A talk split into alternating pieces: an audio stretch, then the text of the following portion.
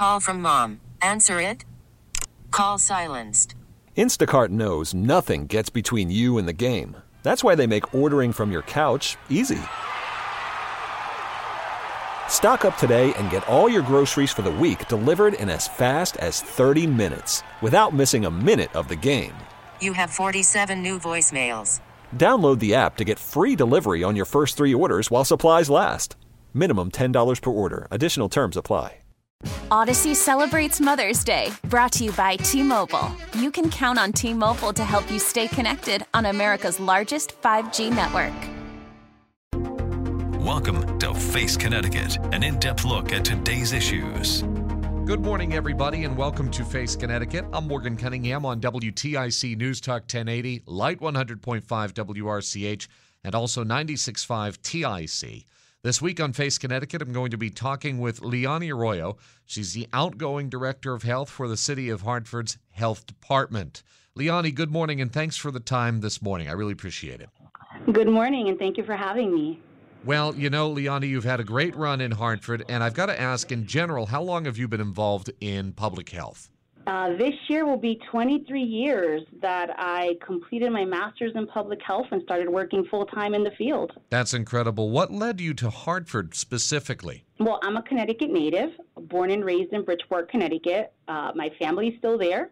My brother and I are actually the only two that actually left for an extended period of time, and both of us have made, have made our way back.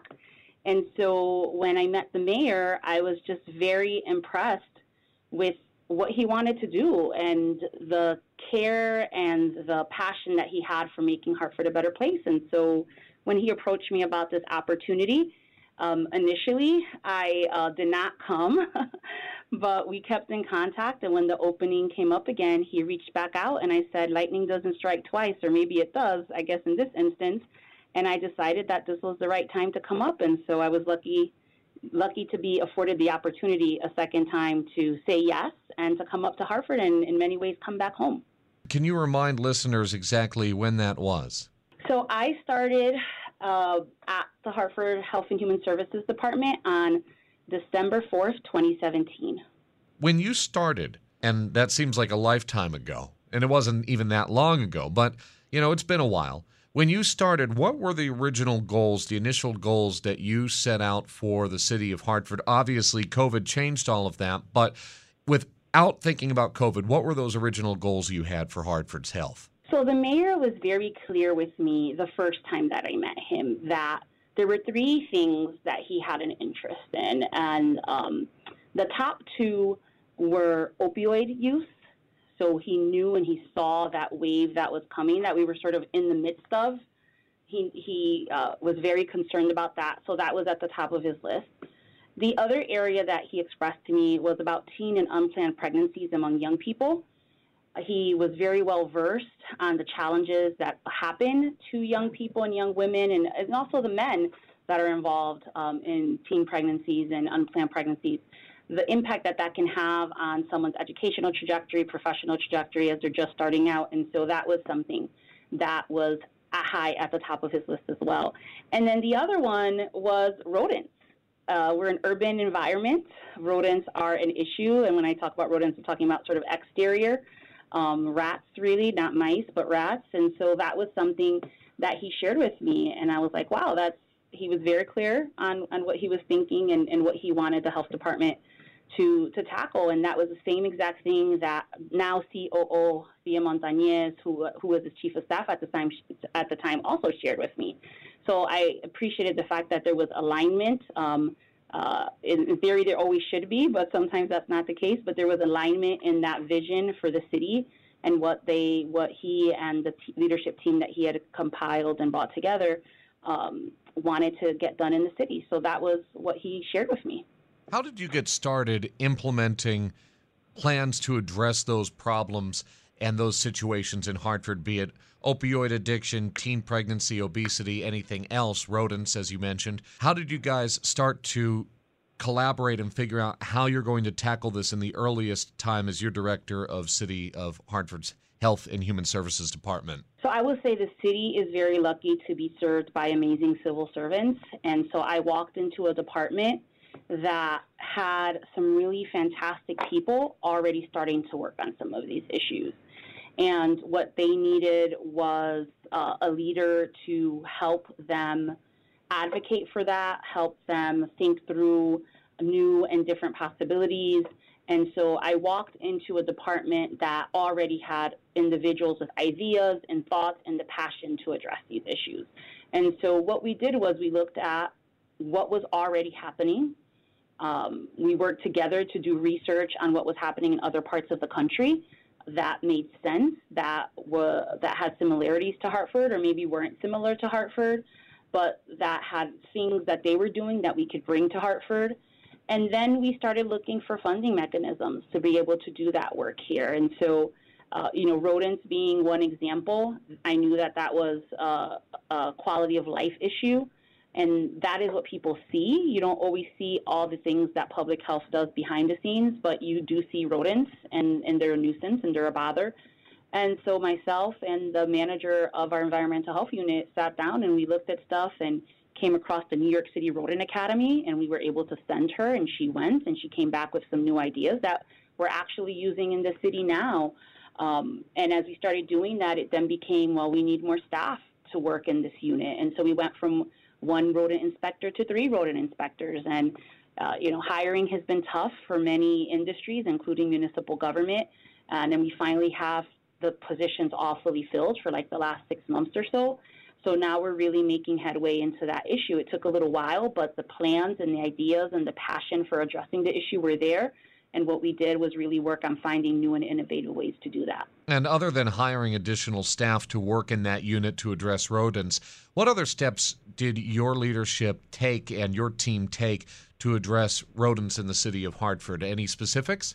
Sure. So, you know, one of the great things in, in having sent someone out to the New York City Rodent Academy is New York City, we know that they have a rodent problem. No one had ever gone before. So step one was getting someone out there, which is uh, something that we did once I arrived. Step two was bringing that information back and seeing what was possible to bring to, to do here. And one of the big things that came out of that was a new way to control the rodent population, which was basically using rodent birth control.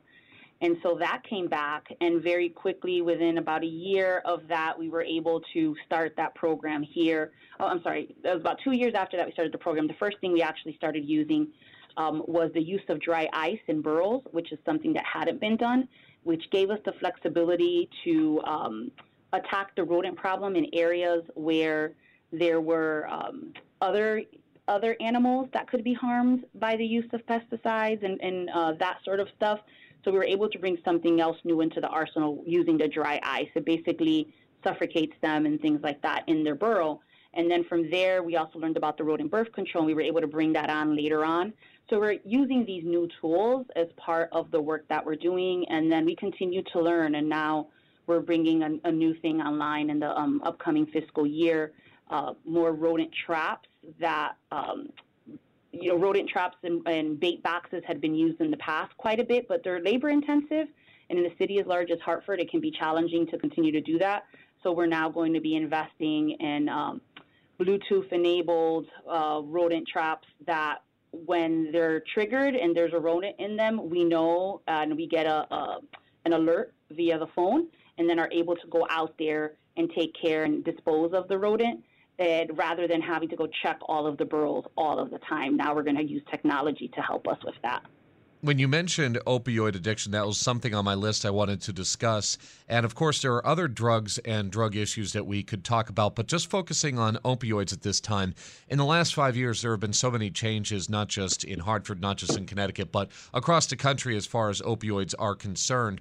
What changes have you seen in addressing the opioid challenges and crises going on um, in Hartford specifically? Well, I think there's much more of a whole of community approach, and there's a much more awareness, I would say, at the state and, and national level. So that's happened over like the last 10 years. I think the last five years has has um, it has increased even more. Uh, you know, unfortunately, cities like Hartford and other urban areas, you know, in, in, including Bridgeport and New Haven and other areas in the state, we've been dealing with the opioid epidemic for decades. This wasn't something that was new to us what was new was how people were becoming um, exposed to opioids, the the strength of the opioids, the introduction, obviously, of fentanyl into the the drug supply, making a big impact. Um, and so for us, the, the resources that came through as a recognition of that this was just not an urban inner city environment issue, that this was attacking rural America, it was attacking uh, suburban America. What that did was bring more resources to bear and more attention to the issue. And it wasn't just that's a them issue, it's now an us issue. And it's, it's still not always fully seen as an us issue by everyone, but more and more people are now um, exposed to this issue, are affected by this issue, and that has brought resources. And so, in my time here, we've been able to increase the level of resources through grants. Um, we've been able to bring together partners across the city uh, using our role as a convener uh, to bring uh, bring together the partners in the city to share research, share information, share what they're seeing on the ground, and then being able to take that directly from these meetings where we're talking about this is what we're seeing in my part of town, this is what we're seeing in, in my part of town, or this is what's being seen in other parts of the state. Uh, so now we can take that information and our partners can use that um, more effectively rather than not sharing information. So I think information sharing has been a big change. I would also say that a recognition, I think stigma still exists, but a recognition that stigma is a barrier to addressing this issue and so more organizations are getting involved in this issue. So lots of work has been done in the city of Hartford through the partnerships that we have with churches um, and trying to bring churches to understand and provide information. So things like that, um, the more widespread availability of Narcan training is a huge is a huge change from when I first came on board. So those are the things I think that have created attention. But as you know, um, this is an ever changing uh, epidemic. It started out as heroin in the inner cities and pills in rural and suburban areas. The pills really kind of took over. Um, then the crackdown on OxyContin and its analogs, and then fentanyl came into the came into came into play. And when I first got here, fentanyl was not a major player. Now it's we find it in everything, and so that's a big change. So we have to constantly be innovative, thinking ahead, um, and what's coming next. And so now it's fentanyl and xylazine. So we're talking about that, and we've been talking about that even before it hit the papers because we had a, such a great team that had been talking to other folks across uh, across the country. Our partners talk to folks across the country and the national uh, connections that they have. And we here in the city, conversations amongst different groups about xylazine had started years ago. Um, and now we're seeing it come in, and that work is happening. And how do we address that and do a better job of making sure that we can keep people safe until they're ready to seek treatment? Liany Arroyo is the outgoing director of health for the Hartford City Health and Human Services Department. Leonie, still talking about opioids. Um, when we were talking recently with Middletown's health director, he was talking about how the city is reevaluating its relationship with area hospitals as well as um, also, different community groups in Middletown and Middletown Public Schools and other schools that are in that area. So, what room for growth has to happen in Hartford to increase awareness and also response efforts to opioid, the opioid crisis and the opioid epidemic? Um, and how will Narcan, particularly being made available and FDA approved for common everyday places and stores to the average person, change perhaps the city's response going into the future? So I mean, that's that's a really really great question and a lot and a lot of pieces wrapped up into that. So when I think about what more needs to be done or or what can we do, we have a lot of focus on the harm reduction piece, which is we, we, we need to have that. We have a lot of people who have opioid use disorder, substance use disorder, who are in need of being kept alive until they feel until they get to a point where they can accept treatment and, and go in for treatment. And so we definitely need to continue that and expand that, that work. The other piece, I think, is the role of prevention.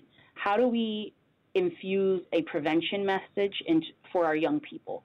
And that, I believe, really needs um, adults, trusted adults for young people, to become more informed about this issue, to lessen the stigma around talking about this issue in families, um, and in communities, including schools.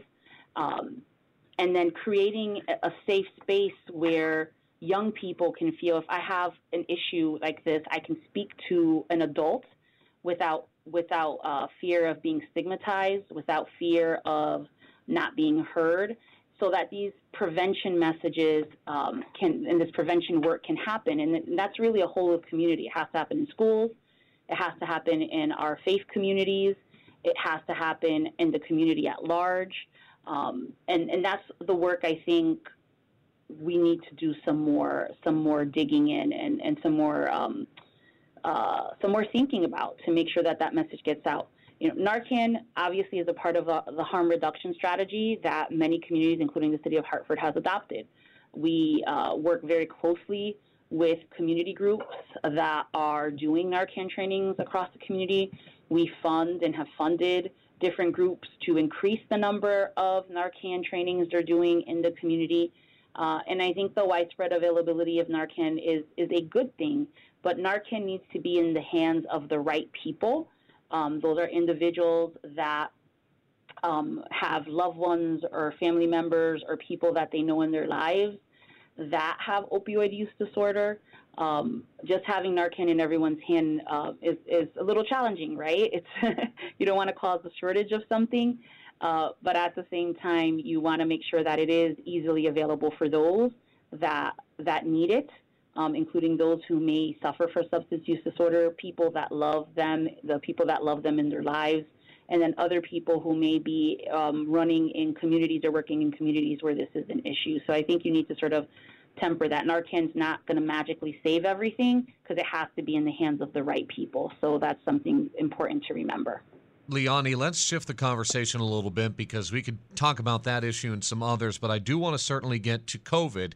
And my first question is if you look back on the last three years and your involvement in Hartford's Health and Human Services Department, how have you and how has your team learned from the COVID pandemic? The biggest lesson that we have taken from this pandemic is that the health department has a trusted role in the community, far more, I think, than we even realize as a health department. And, and let me explain that a little bit. When COVID testing happened, uh, was coming into, you know, coming into play and there was more widespread testing, we noticed very quickly in the data that not many Hartford residents were getting tested. We had multiple testing sites in the city, but our folks weren't getting tested. And yet we were one of the communities that was most highly impacted by COVID. And so as a health department, we very quickly took that on, working with the mayor's office and under his leadership, um, working him going to the hospitals and us providing the data to support what he was saying, talking to our partners, uh, our federally qualified community health centers, our hospital systems, and saying, hey, we need to we need to be testing Hartford people. We need to make sure that our residents here have access to these world class facilities that we have here. And so that was a role that we played as a department and then we immediately saw the changes that happened, more more testing sites, more access for our residents, the ability for people to walk up to testing sites rather than having to do drive-throughs those were things that made a difference, and people recognized the role of the mayor's office and of the health department in making that happen. And that definitely engendered more trust um, with the community. And so, what we've learned from that, we took that lesson to COVID vaccines as well, doing the same thing when uh, our elderly population uh, was uh, in line to be vaccinated, we saw that they were not getting vaccinated at the rates they should have been getting vaccinated. And so we immediately did the same thing, working with our mayor and our partners to increase the number of vaccine sites in neighborhoods to make it easy for people to get there, to also um, make it easier for people to get an appointment. I'm not sure if you recall, initially everything was on a computer, so you needed to speak English or know how to read English, needed to have a computer or some sort of tablet. You needed to have an email address. Um, you needed to be quick, be up early, had a job that would allow you to do that, or had someone who had a job to allow you to do that if you're elderly. And so we realized that that wasn't working for our community members. And again, we quickly shifted and were able to set up a hotline get some folks on staff to pick up those calls, send people out into the community to make appointments, um, and partner with our hospital systems and our uh, federally qualified community health uh, centers to be more flexible in how they were also taking appointments to be sure that we were serving Hartford. And that level of trust, uh, we're taking that level of trust and, and, incorporating it into all of our work now. Uh, so we're doing a lot more work in the community, going out into the community, um, rather than waiting for people to come to us, which is, you know, something that oftentimes public health falls into. People can come to the health department to get the education and to get the services, and we're now taking these lessons from COVID over the last three years of going out into the community. We always know is better, but we we hadn't hadn't done it in a while from from what I saw from my team. Uh, and so we did that, and now we're going to continue to do that work and continue to serve as a source of trusted information to the community. And if you look at the, there was a survey that was done by Data Haven. That Data Haven survey showed that the the uh, one of the most highly trusted groups for community members in the state of Connecticut was local health. And I think that was a testament to the work that not only the Hartford Health Department, Health and Human Services Department did, but the work that many of our local health departments did across the state to bring vaccines to those most in need. Liany, I'm thinking back to that time, 2020 and 2021 especially. It was around the clock, right? Everybody who worked in public health was working at all hours of the day trying to come up with some kind of solution to some kind of problem related to COVID okay? And it doesn't matter what level you were on, if you were in healthcare, you were dealing with it. And I remember talking with people, again, around the clock during that whole situation. At any point in time, did that stress get to you? It took a while for it to get to me. Um, of course, there, there, it was stressful. Uh, of course, it, it gets to you but there wasn't an, another option. I didn't see, think there was another option but to figure out how to get the work done. That's that's what we do in public health. We figure out how to get the work done.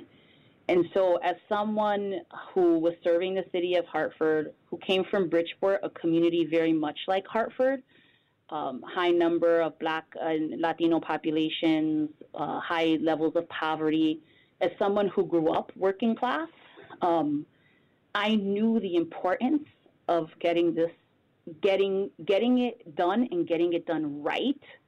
And if we weren't doing it right, making sure that we fixed it and got it done correctly. I knew the importance of that because to me, what I saw was my family. I saw my family.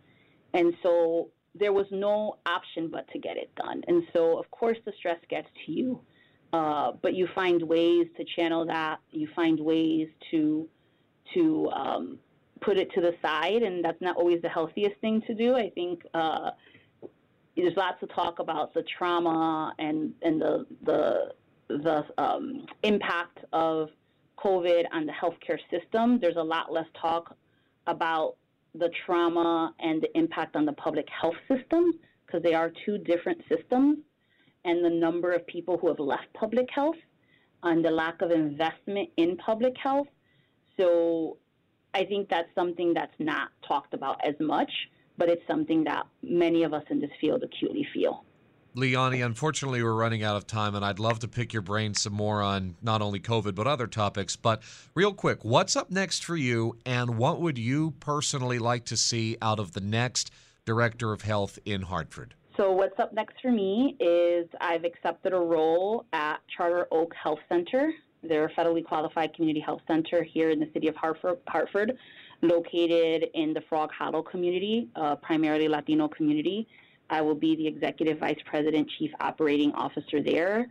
Um, under the leadership of CEO Nichelle Mullins, and I'm excited to work with her and learn from her and excited to work with a great team. They were a fantastic partner with us during COVID, as were the hospitals and the other FQHCs in the city.